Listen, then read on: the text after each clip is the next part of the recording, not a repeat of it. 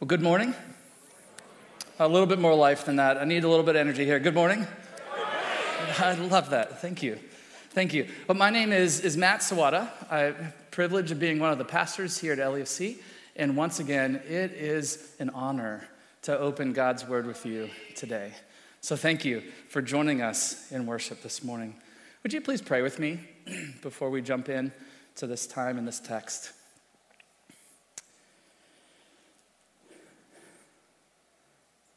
Well, Heavenly Father, thank you. You truly are the King of Kings. And it is it's our privilege to be able to praise the Father, to praise the Son, and to praise the Spirit. It's truly a gift to be able to, to praise the God who is three in one, who's modeled perfect relationship for us. So, Father, please, I, just ask that as we talk through relationships today, that your Spirit would comfort those who need comfort. That your Spirit, through this time and through this, uh, this, this text, that your Spirit would challenge and maybe even convict those who need to be challenged and convicted. Father, may your, your Spirit encourage those who need to be encouraged today. So, Father, we commit these few moments and these words to you, and we, we need you to, to work and move. Lord, we love you and we thank you. Again, I thank you for this opportunity. Father, we pray this in your Son's beautiful and precious name. Amen. Amen. Well, this morning we are going to be in the book of Philemon. When was the last time you read the book of Philemon, right? Uh, I've got some friends, these ushers coming forward. If you need a Bible, just raise your hand. They'd love to, they'd love to hook you up with a Bible this morning. Uh, Philemon is in the back of your scriptures. It's in the back of your text. And uh, it goes Philemon, Hebrews, James, 1st and 2nd Peter. So, I mean, you're looking at like the back 20th of this text. So, it'll be a minute before we jump in there, but that's where we'll, that's where we'll land in just a few minutes today. Have you ever considered actually how many relationships you have? Have you ever thought of that? Have you ever thought of the web of relationships that surround you? Now, if you're younger in this room, you might say, Yeah, Matt, that's pretty easy. I'll just check out Facebook, Instagram, whatever social media platform. I can tell you exactly how many friends I have. They'll give me a number. Maybe if you're a little older, you're sitting here thinking, How in the world would Instagram or Facebook actually tell me who's my friend? But let me, let me help you just play this web of relationships out for a minute. Think about your family. There's some of you at LEFC who are related to like 200 LEFCers. Right, your web is like super concentrated right around to LEFC. But think of your, think of your family. It might be your spouse, it might be your, your siblings, your brothers and sisters. Maybe it's your kids. Maybe it's your, your parents Grandparents? Maybe you think about aunts and uncles, nieces and nephews. Maybe you think about your in laws. No elbows. what if you take that web to the next layer and you think about the people who live next to you, your neighbors, kind of the, the eight houses that surround yours, or apartment complex who shares a wall with you. Maybe you think about the, the teammates classmates. Maybe you think about your coworkers. Those of you on staff at LEFC, you got a, we need a lot of grace, don't we? Maybe you think about the, the people you serve within your profession every day as an insurance agent or as a painter. Maybe you think uh, about this next layer of relationships, right? We've got our family, we've got the people around us, kind of our oikos, our sphere of influence. I don't think we can leave out our church. I'll tell you, a lot of you are sitting in the exact same place you sat when I preached last. it's fascinating. Creatures of habit. These four have been there like for years. You know, and so it's you got people that you sit with and see every week. There's people that you know, like, oh, I hope I hope the Wests are good. They always sit in that seat. Or maybe it's a, yeah, you're right. they're there, they're there. Maybe it's the people in your adult Bible fellowship, in your ABF. Maybe it's the people in your life group that you see on a, a weekly or more often than not, hopefully sometimes even connect with daily. Maybe it's the people you, you teach two year olds with. Maybe it's actually two year olds because that's your classroom. Or fourth graders, treasures in heaven. You see, you have a relational web your oikos, your sphere of influence, your neighbors, your family, those of the, the people you interact here at LEFC. Well, have you ever considered that this web of relationships that we've kind of just roughly painted the picture of, have you ever considered that it's completely unique? Jeff's network is different than Daryl's. It's completely different. Might have some overlap. You know, Sue's network is different than Frank's. Completely different. And you've got this, this web of relationships that's unique. And you want to know why it's unique? Because God's created you unique. I just called you odd. We're all odd. And because of our uniqueness, our relationships are all unique, they're individual. I think that's really cool. Uh, there's a beautiful reality in this, and it's, it's the fact that we're created this way. That we are created as relational beings. Genesis 1 tells us that we were created in God's image.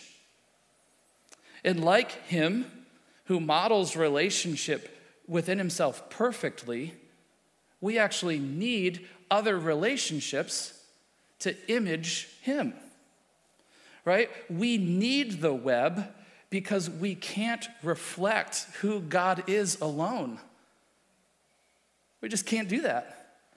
He can't. Well, he could, he's God. He doesn't, but we, we just can't. And so, this web of relationships is essential.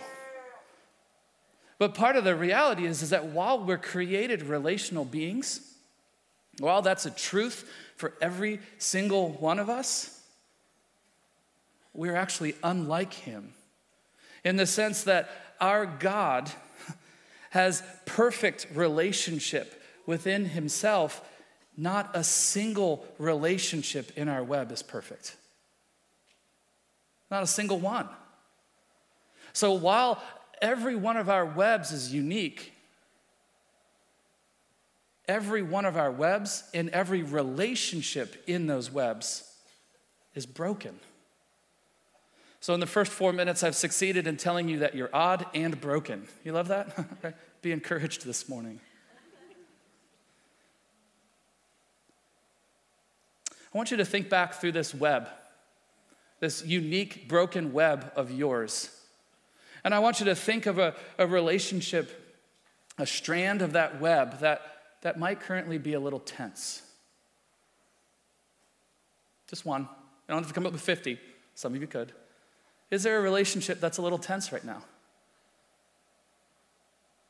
Can you think of a strand in that relational web that's really easy? That's just good right now? Can you think of a, a relationship that, that maybe is completely deteriorated? There used to be connection, and now there's not. You know, as you thought through some of these examples, some of you may have thought of a sibling. That sibling that from day one just had it out for you.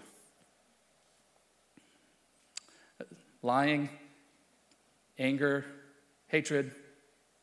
Uh, that, that relationship was just never good. Some of you, uh, maybe you thought of a neighbor or a coworker. And every time you interact with that neighbor, uh, they're reminding you that your grass is a little too long. You didn't blow the remains of the grass off the sidewalk. Your leaves are actually over into their yard. Or the shutters on your house need to be painted. Maybe it's about a tree that's placed in the wrong place. You know, you, you think through that sibling or that neighbor or coworker. Maybe it's a former boyfriend or girlfriend. And that relationship just didn't end well. Maybe in some cases in this room, you thought of a former spouse. Some of you might have thought of someone in this church body. In some cases, you might actually be sitting next to them. Actually, for honest, some of you might have thought of me. some of you, there might be a relational issue with me. I'm just as human as the next person. The reality of broken relationships hits home because this is something that every one of us deals with on a daily basis. I would imagine it didn't take you long to identify the relational broken tension within your lives. This isn't a stretch here. Eh, while we can see it easily in your lives, we can see it pretty easily in Scripture. Let's just start in Genesis. You got Cain and Abel. You get Noah and his sons. They disgraced him. You fast forward a little bit, you get uh, Jacob and Esau. Seemed like they always had it out for each other. They were just different. And yet they just fought over birthrights and, and all the things. Fast forward a little bit more, you got Joseph and his brothers. They threw him in a pit and sold him as a slave. Talk about relationally broken. They needed some conflict management tools. Fast forward a little bit more, let's just look at the man after God's own heart, David. You got David and Saul. Relational brokenness. Yeah, I got spears flying at me. Comparison and hatred existed in that relationship. Let's look at David and Uriah. He's one of his mighty men, he was one of his boys, and he had him killed because he loved the God's wife. We have example upon example of relational brokenness in this text. And I don't know about you, that encourages me. I'm actually encouraged that these pillars in the Old Testament weren't perfect because I'm not either. I'm encouraged that, that God has created us to be relationally whole. While He's done that, He understands that because of sin, we will all struggle with relational brokenness. But God doesn't want us to stay there. God doesn't want us to live in that and just be okay with the brokenness. God desires restoration and wants us to experience this wholeness once again. And thankfully, church, through Christ, that's possible. It's completely possible. If that last statement, the fact that he desires restoration and wants us to experience wholeness once again, and that this wholeness is possible through Christ, for some of you, that statement uh, might have touched a nerve. If that quickened your pulse, your heart skipped a beat, and it got your attention, uh, please stick with me and hear me out. Would you turn with me this morning to the book of Philemon? Again, it's in the back of your Bibles. Um, keep flipping. If you get to Hebrews, you've gone too far. And so it says it's Philemon, Hebrews, James, Peter's, and goes on from there. In the book of Philemon, we have the Apostle Paul basically painting a picture of a really intriguing web of relationships. It's actually pretty fascinating as Paul kind of scripts this for us. And so, what we're going to see is we're going to see three relationships. It's like this triangle. And the first relationship that we see is Paul and Philemon. Uh, join me. This is in verse, verse 1 here. God's word says, verse 1 of Philemon Paul, a prisoner of Christ Jesus, and Timothy, our brother, to Philemon, our dear friend and fellow worker. Our dear friend and fellow worker. I'm going to hit a pause button there. See, Philemon was, we think, a, a wealthier individual. Uh, he had, had a large household, he had slaves, and we believe that he came to the Lord in Ephesus through Paul's ministry. So Paul ministers to this guy Philemon, who once was lost but now is found, was blind and now he sees, right? He's now a son of Paul's, spiritual son. So, significant life change happens in Paul's ministry to this guy of Philemon. And Paul continues to talk about how encouraged he is, and he prays for the partnership that it may be effective in deepening your understanding of every good thing. He goes on to really encourage Philemon in these next couple verses. And then in verse 8, we begin to see the second pillar of this relational web. Verses 8, 9, and 10. Paul says, Therefore, although in Christ I, Paul, could be bold and order you, Philemon, to do what you, Philemon, ought to do. Yet I, Paul, prefer to appeal to you on the basis of love. It is as none other than Paul, an old man who now also is a prisoner of Christ Jesus. Verse 10, here's the clincher. That I appeal to you, Philemon, for my son Onesimus, who became my son while I was in chains. Okay. So now we see the second prong of this web. We see Philemon coming to the Lord through Paul's ministry, and now we see Onesimus coming to know the Lord through Paul's ministry. Right? You see some parallels here. He's considering both of them his sons. I appeal to you for my son Onesimus, who became my son while I was in chains. That's cool. I will tell you, total side note Philemon, if you want to do a little Bible study on this, print it off and figure out who he's talking about with every pronoun. All right? It's a really fascinating pronoun journey. So check that out. Total side note. We can get back on track in verse 11. But what you'll see here is that he begins to, to paint this picture of the third piece of this relational web. He said, Formerly, he, Onesimus, was useless to you, Philemon. But now he, Onesimus, has become useful both to you and to me. Oh, wait a sec. Useless and useful. This certainly sounds like there was some relationship between Philemon and Onesimus. If you're thinking that, you're right. You see, Onesimus was a former slave in the household of Philemon. We think that he actually robbed Philemon and he runs away, ends up in Rome, and connects with Paul, comes to know the Lord. He once was useless to Philemon, but is now useful because of his faith in Jesus Christ. And so you see this relational web spun here. Can you think back to those tense relationships that you thought of a minute ago? Would you have considered that person useless? Some of you probably believe say yes. Would you consider that, that person hard or broken? Well, Paul is encouraging us to not write. He's encouraging Philemon to not write Onesimus off. And in doing so, I think he's encouraging you to not write that person off. Who once was useless is now useful. He goes on in verses 15 and 16, continues to, to play out this saga a little bit.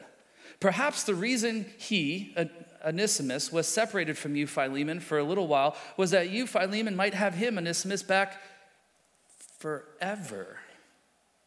No longer as a slave, but better than a slave, as a dear brother. He's very dear to me, Paul, but even dearer to you, both as a fellow man and as a brother in the Lord. You catch some of those words? My guess is the person Philemon hated Paul is telling him, hey, he's now useful. And guess what, Philemon? You, you get to be with him forever. Like, this is going to be an eternal relationship because you guys both know the same Jesus. And he was very dear to me, Paul. He's going to be even dearer to you. So neither one of these guys would, my assumption, would be excited about a, a restoration of a relationship. I would imagine they're both walking in and a little uh, hesitant to reconnect. And some scholars think that Onesimus actually carried this letter back to Philemon. Can you imagine him knocking on the door with a letter from Paul? He's not just a dear brother, he's now a mailman delivering a pretty personal letter. And as he knocks on that door, Paul's telling Philemon, if you consider me a partner, welcome him, Onesimus, as you would welcome me.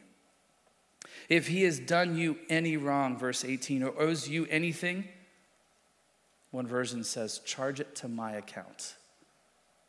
whoa. Charge it to my account. Welcome him as you would welcome me. Charge it to my account. Basically, Philemon is being encouraged to look past the sin that he's linked to, find, to Onesimus and see him for who he actually is. Paul is saying, Philemon, I don't want you to see him as a, a thief, a lazy slave, and as a bum but I want you to see him as a brother who you will have an eternal, forever relationship. I want you to see him as very dear to me and to you in the Lord. And the way he can encourage that is because Jesus does that with us. Ephesians 4:32 forgive as Christ has forgiven you. That phrase charge it to my account. Church, you can charge the relational brokenness to Christ's account. Paul Tripp tells us that you don't have to worry. God's grace will never, ever wear out. His account is never going to be withdrawn.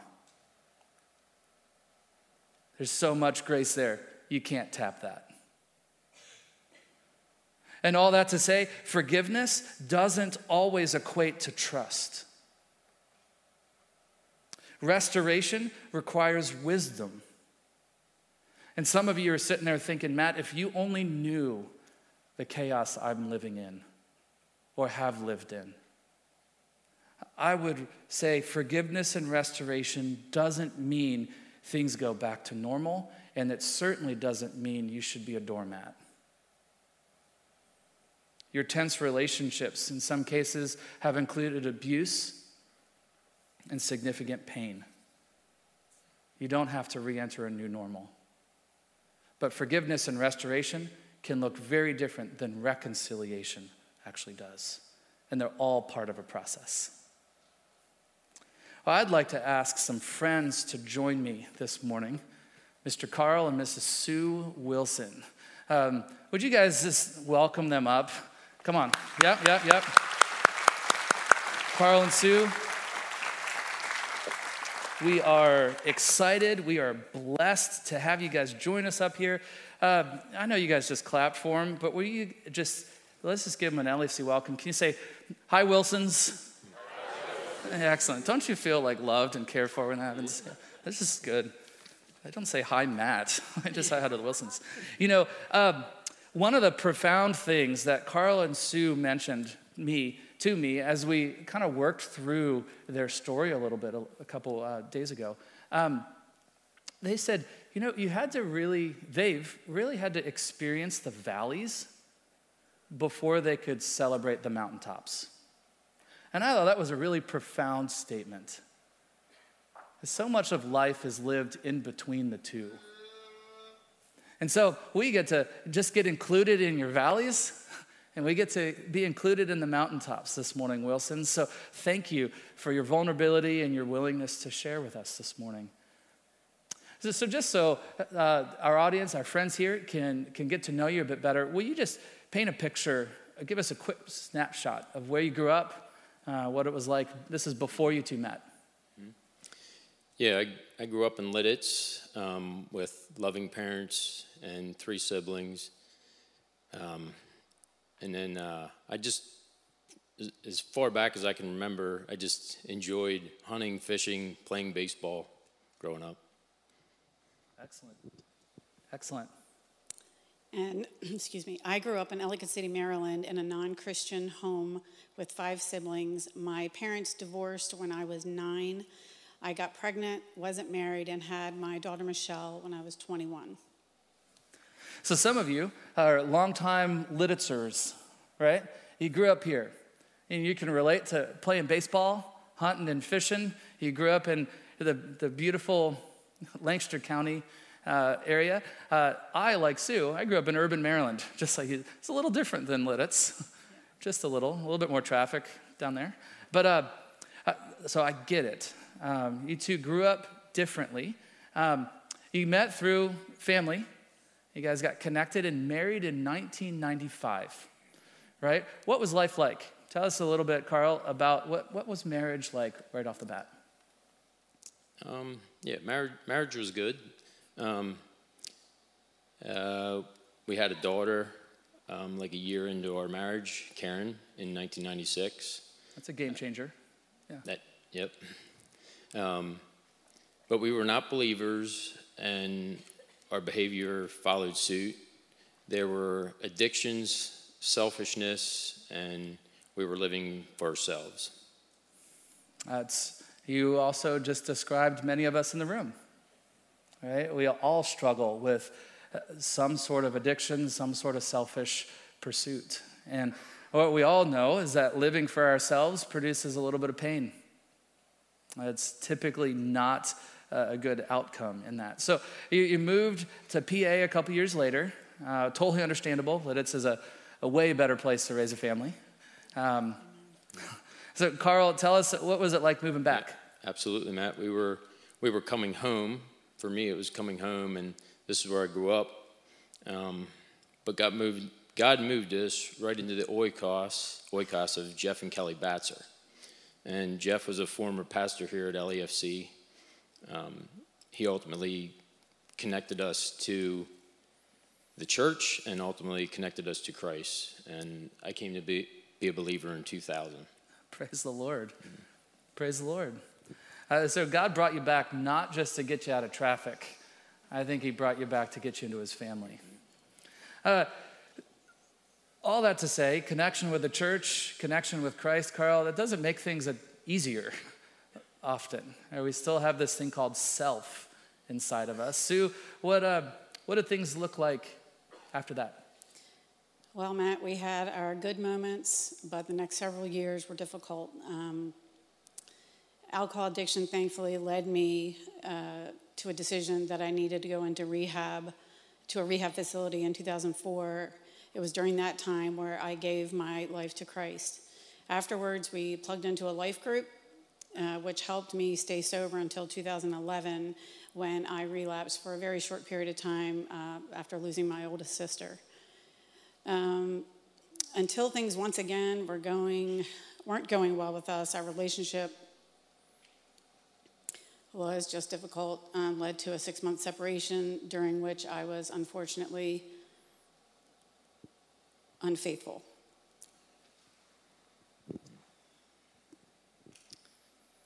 Neither one of us were perfect, Matt. Um, we were both in counseling throughout this time, and our life group played a key part of our restoration. First of all, thank you for sharing the valley, giving us a, a painting a picture of, of where you were at this time. Uh, I love that you connected into community, right? You sought counsel, you sought people to, to walk alongside you. Many of them are here today still. Um, so after that period of separation, uh, you two were back together for a couple years, right? This kind of fast forward to 2015. What, what the next couple years? What, what happened in 2015? How did that play out? Well, I was again unfaithful. Carl understandably wanted a divorce. Uh, I was so scared this was going to be the end of our marriage. Uh, it wasn't until this one God moment, Carl unexpectedly came to my apartment to see the dogs. I'll never forget dogs. that day. Yeah, it's about the dogs. Carl walked in with such a hard heart, and a few minutes later, his heart melted. God and his spirit moved and changed Carl. There is no other explanation. I saw the hardness melt away. Praise the Lord. Praise the Lord. Uh, that's, uh, I get goosebumps every time you've told me that. and I, uh, you two have had quite a journey. Uh, quite a journey. You know, one of the, the phrases they keep saying is, uh, we were just broken together. We were broken together. And as Carl mentioned to me a couple days ago, he said, Matt, our story has not been a Hallmark journey. it has not been a Hallmark story. and unfortunately, uh, though, even though your heart melted in that moment towards Sue, the Spirit works powerfully in things like this. Mm-hmm. Things still weren't smooth sailing, right? Right. Yeah, even with my heart softening, it was still a long, hard journey. Took time to rebuild trust. I spent so much time analyzing every word and action, which is an earthly consequence to sinful actions. I realized throughout this process, though, that I had just as much sin, just as much skin in the game as she did. We were broken together. I think that realization was key in rebuilding what we had into something even better than before. I hope you guys heard some of that wisdom. Is that it took time. Is that even though my heart melted and the spirit moved, uh, trust wasn't instantaneous. It took time to rebuild that trust. And uh, things didn't return to an old normal. Praise the Lord, they didn't return to an old normal. They, they moved into a new normal. And that process took time, that process took people, that process took prayer, that process took new patterns and new habits. And it was by His grace that you're here sharing today. Amen. So, restoration takes time. So, if you realizing every single person in this room is in a various various stages of broken relationships. All we're all there. as I just preached. Um, what would be some last words? What would you encourage her with this morning? I would just say um, to be broken together, pray together, and include the community in the mess. It's okay to not be okay. Matt, as you just said, reconciliation takes patience and time. I wish I would have waited on the Lord better than I did. I also wish I would have had pursued a relationship with God. I knew Jesus, but I wasn't abiding in Him. And work on your vertical relationship. That is ultimately how our horizontal human relationships was restored. Basically, learn to charge their wrongdoings to his account. Carl, I think that'll preach. I think that'll preach. So I heard you heard, I hope you heard some of that. Be broken together. Pray with and for one another. It's the Spirit moving that actually restores and reconciles. I hope you heard her, Sue, I love it. It's okay to not be okay. Uh, none of us are perfect. So don't pretend to be. Carl, I wish I would have waited on the Lord rather than tried to, to take things into my own hands. Reconciliation, restoration takes time. And lastly, it's a vertical relationship. Charge it to his account. Charge it to his account. Well, thank you, Carl. Thank you, Sue. It's not easy being this vulnerable. Uh, let's give them a, a big thank you. Thank you. Thank you. Thanks, Carl. Appreciate it. Thank you, Sue. Yeah. You know, God absolutely desires restoration and wants us to experience relational wholeness. He wants us to, to come out through some of the brokenness on the other side. And uh, Wilsons, thank you for including us in the valleys as well as the mountaintops. I hope you, you realize there's a lot of life lived in between those moments. And it's a, it is a process. You know, restoration essentially is an expression of the gospel. That's what Jesus has done in our lives.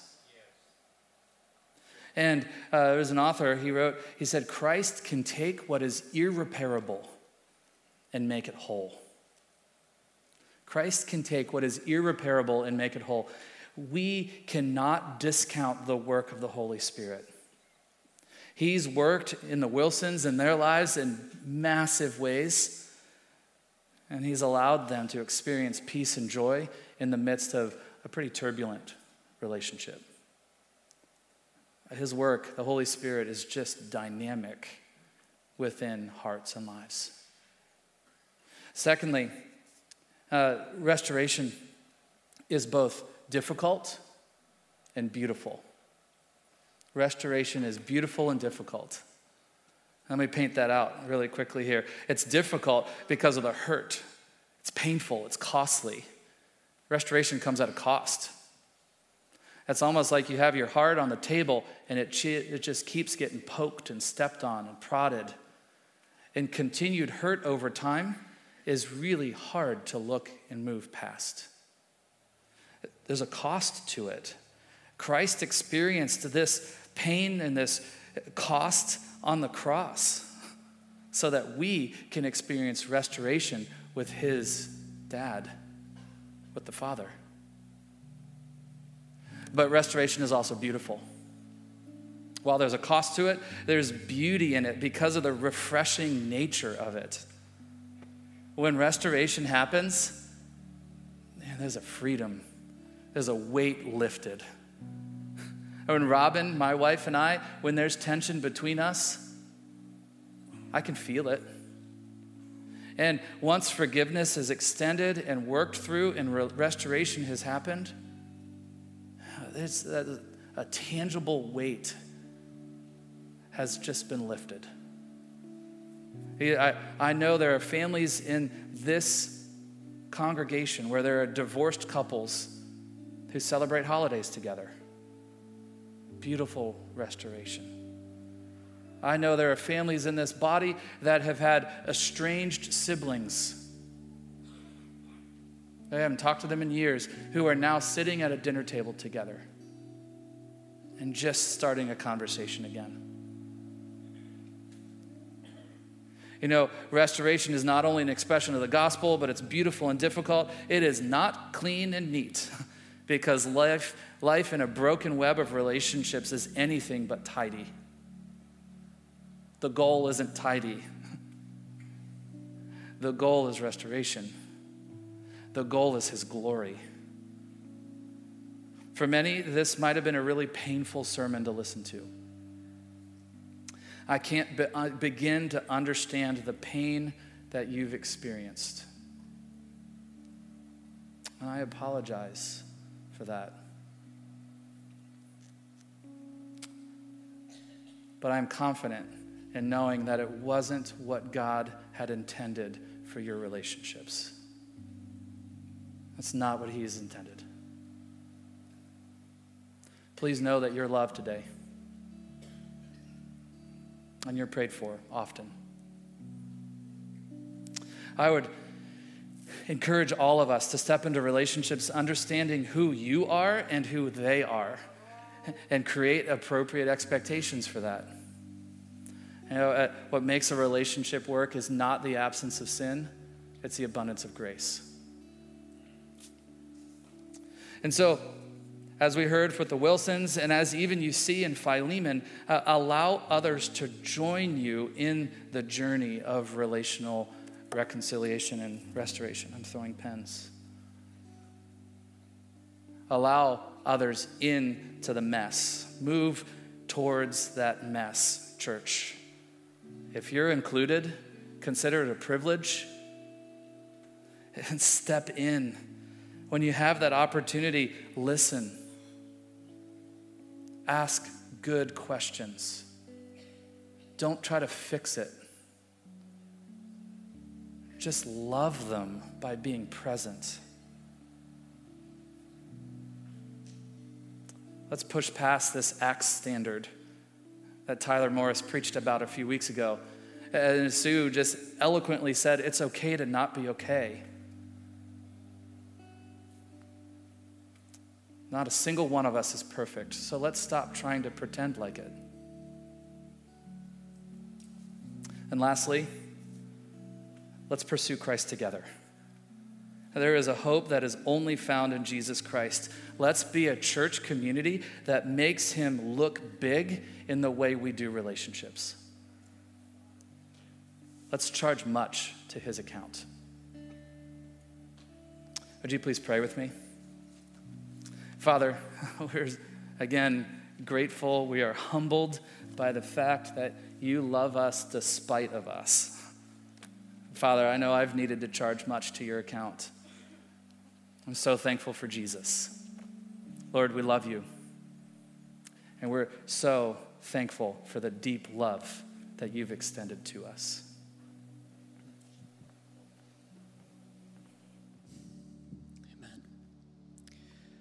Church, let's stand and sing together. Scripture tells us how deep the love of the Father that He has lavished it upon us that we should become children of God. Today we get to sing these words. Why should we gain from His reward as we charge to His account? Let's meditate the love of the Father.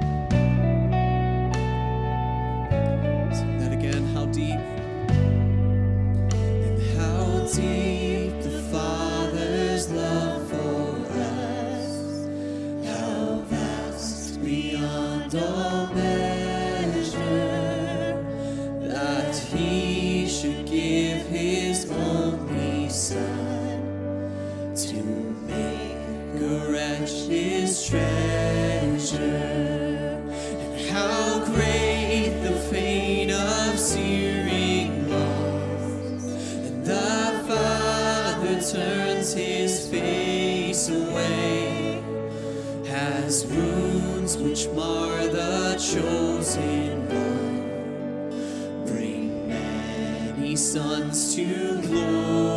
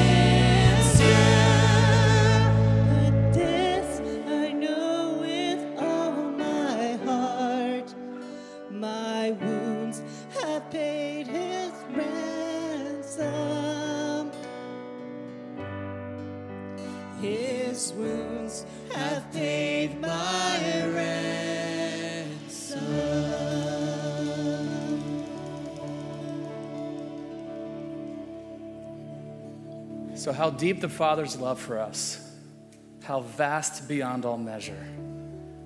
Church, his wounds have paid your ransom. I want to talk about charging it to his account. Christ has already paid that. And so let's today look for ways to, to do just that. In the, the odd, unique relationships that you live in, look for ways to extend grace and forgiveness because he's done that for you. So take what he's extended, receive it, and then extend it to those around you. Tonight, we actually have our, our May congregational meeting. It's a great evening to come out and just be a part of a family. Every single one of you are invited. It's not just for members, it's for all of us. And so there's a meal at five, there's a meeting at six. Uh, the meal, any, all the proceeds of that meal will go to, to send a, a team of our, our youth group, our students, to, to South Africa this summer. So please consider joining us at, uh, at 5 or at 6 tonight. Secondly, as Carl and Sue just shared, connection into community was essential for them as they journeyed through the, the valleys and the peaks.